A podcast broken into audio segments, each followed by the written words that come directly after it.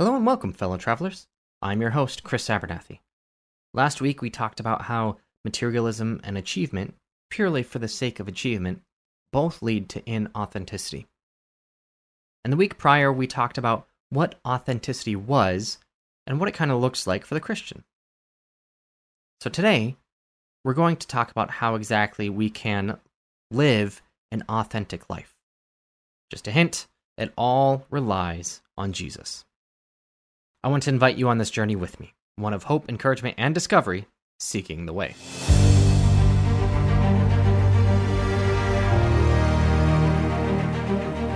Our desire and ability to lead authentic, Jesus following lives has profound implications. Fred Markert, a missiologist who studied historical patterns, is concerned about the moral degradation of our country, noting that we have, in his opinion, five years to turn the direction of our country around. He believes that Christians need to stand up for biblical values and lead our country back to a God fearing one. He also believes that this is doable if we Christians lead the biblical lives that we're called to. And this highlights only one reason why we should desire to lead our most authentic lives, because in doing so, we'll be leading God fearing lives. So, through episode one and two, we've talked about how finding our most authentic selves, the best version of ourselves, there's a lot outside of our control to be able to do that. You know, we don't plan to meet certain people, we don't plan for bad things to happen. So, what exactly can we do to live our most authentic, God fearing lives? And the principle that I found that best guides that is this idea of living a selfless life focused on others. And of course, this is nothing new to Jesus. This is exactly what he calls us to do. But I wonder if sometimes when we read these things in the Bible, it registers and it's like, oh, that's a really good idea. But we don't consider the implications of these things. So if we live a life focused on other people, well, first of all, that's exactly who God made us to be. He made us to focus on other people.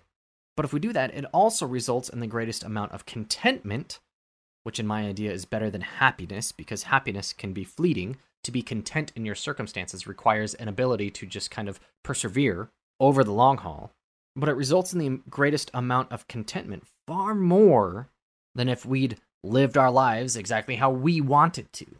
And then, of course, if Fred Markert is correct, then us living selfless lives focused on other people can have profound implications around our community, our town, our country, and even our world.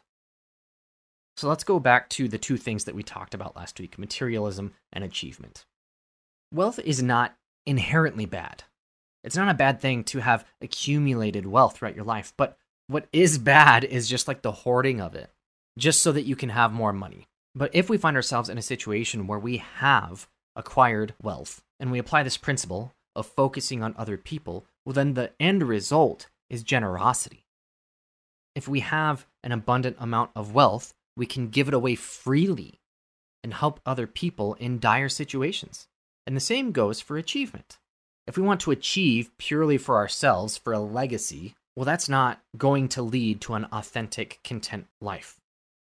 However, if we have a desire to achieve that's focused on a greater goal in mind, well, that's exactly what Jesus calls us to do. So, back in episode one, I asked, this question how often do we plan things in our lives that lead us to find our most authentic selves? And the answer is almost never. And this is true when it comes to even self discovery. Now, some people may intentionally go out, take a trip to get away from everything, allow themselves to think, but almost never do we intentionally plan things that lead us to self discovery. And this is where relationships come in. The definition of authenticity that we provided focuses on relationships. And relationships with people are the most important things in our lives. Again, somebody who dies, they're not going to regret not working enough, but they most certainly will regret not reconciling with a child that they have fallen away from. Now, I came across this study that reinforces this. It's the longest study that's ever been conducted. And what this study did was it followed a group of men from birth and some all the way until death and they conducted interviews with these individuals all throughout their lives. And the conclusion that Robert Waldinger found, and he's the fourth director of this study, is that good relationships keep us happier and healthier.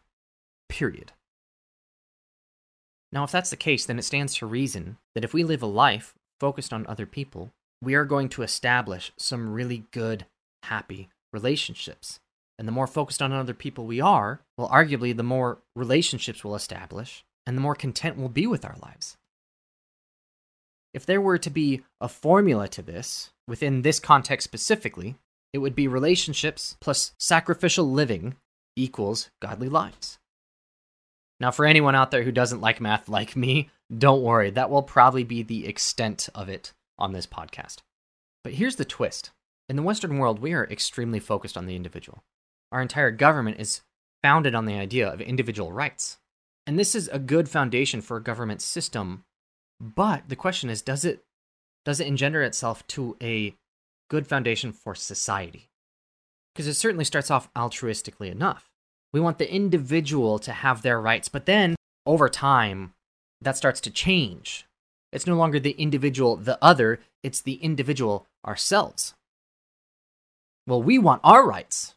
And of course we do. We like there's nothing necessarily wrong with that, but it's the mindset shift that is the concern.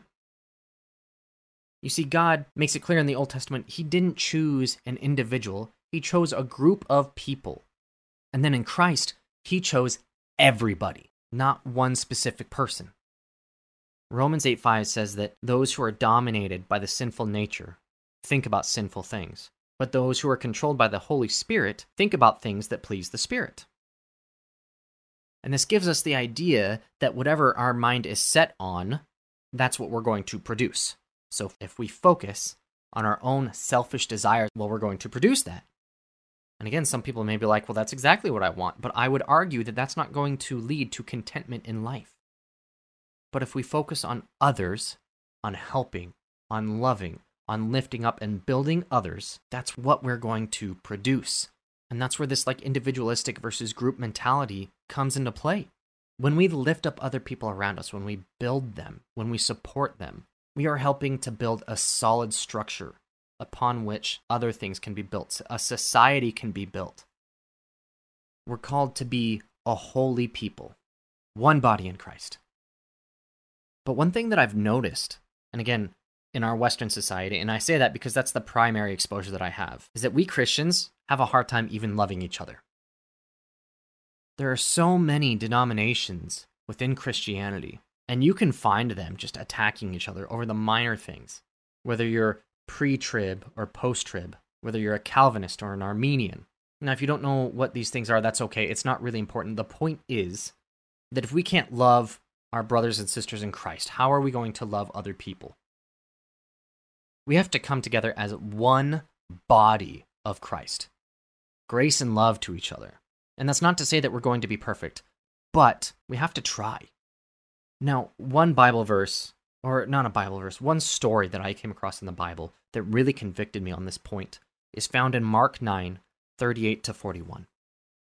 And John comes to Jesus and says, Teacher, we saw someone driving out demons in your name, and we told him to stop because he was not one of us. So the disciples find this individual that's preaching in Jesus' name, and they say, No, you're not one of us. Stop it. You can't do that. But Jesus says, Do not stop him, for no one who does a miracle in my name can in the next moment say anything bad about me. For whoever is not against us is for us. And when I read this, I was I was like, wow, that's incredible. You see, I'm passionate about apologetics and I'm passionate about the truth. I think the truth is very important. And so when I started studying apologetics, I had the mindset of, oh man, I'm going to prove everybody wrong about what they're thinking and I'm going to show them the right way. I'm going to show them the truth. But that's not the way to do it. We can share truth, but in love and grace. Jesus tells us right here that those who are not against us are for us. Brothers and sisters in Christ, it doesn't matter what denomination you ascribe to. If we can't get this right, if we can't love each other, the people who are for us, then how are we going to be able to love everybody else?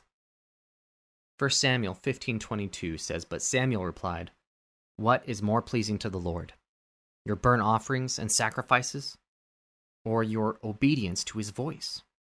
Listen, obedience is better than sacrifice, and submission is better than offering the fat of rams. I think sometimes we have a tendency to normalize some behaviors. And we say, oh, it's okay. Jesus will forgive me. And that is true. Jesus, if we come to him with a truly repentant heart, he will forgive us. But part of being a Christ follower is to die to yourself daily and follow in his footsteps. And here we see that obedience is better than sacrifice. Submission is better than offering the fat of rams. And what Samuel means by this is that to listen to Christ and do what he says initially is better than asking for forgiveness. Every single one of us is chosen by God. And we all have a role to play. We are all important. We can't lose sight of that. Every single person has a role to play. And as such, we as Christians should be building each other up, should be cheering each other on, should be supporting each other.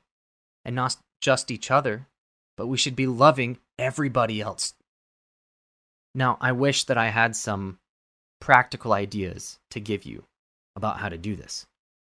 But the problem is, I don't know your circumstances and I don't know your environment. But if you've been listening from episode one of this series, you know that we have to examine our lives. We have to take a look at our own life and see where we may be focused on materialism and achievement over people. The Bible says to give of yourself, whether that's monetarily or of your time, which we consider to be the two most important commodities on earth, but that's what it means to be focused on others. To sacrificially give of yourself. In so doing, you will find your most authentic version of yourself, the one that's walking in the purpose that Christ has given you and has given us. In John chapter 17, verses 13 through 14, Jesus is praying to God for his disciples and he says, I am coming to you now. But I say these things while I am still in the world, so that they may have the full measure of my joy within them. I have given them your word, and the world has hated them. For they are not of the world any more than I am of the world.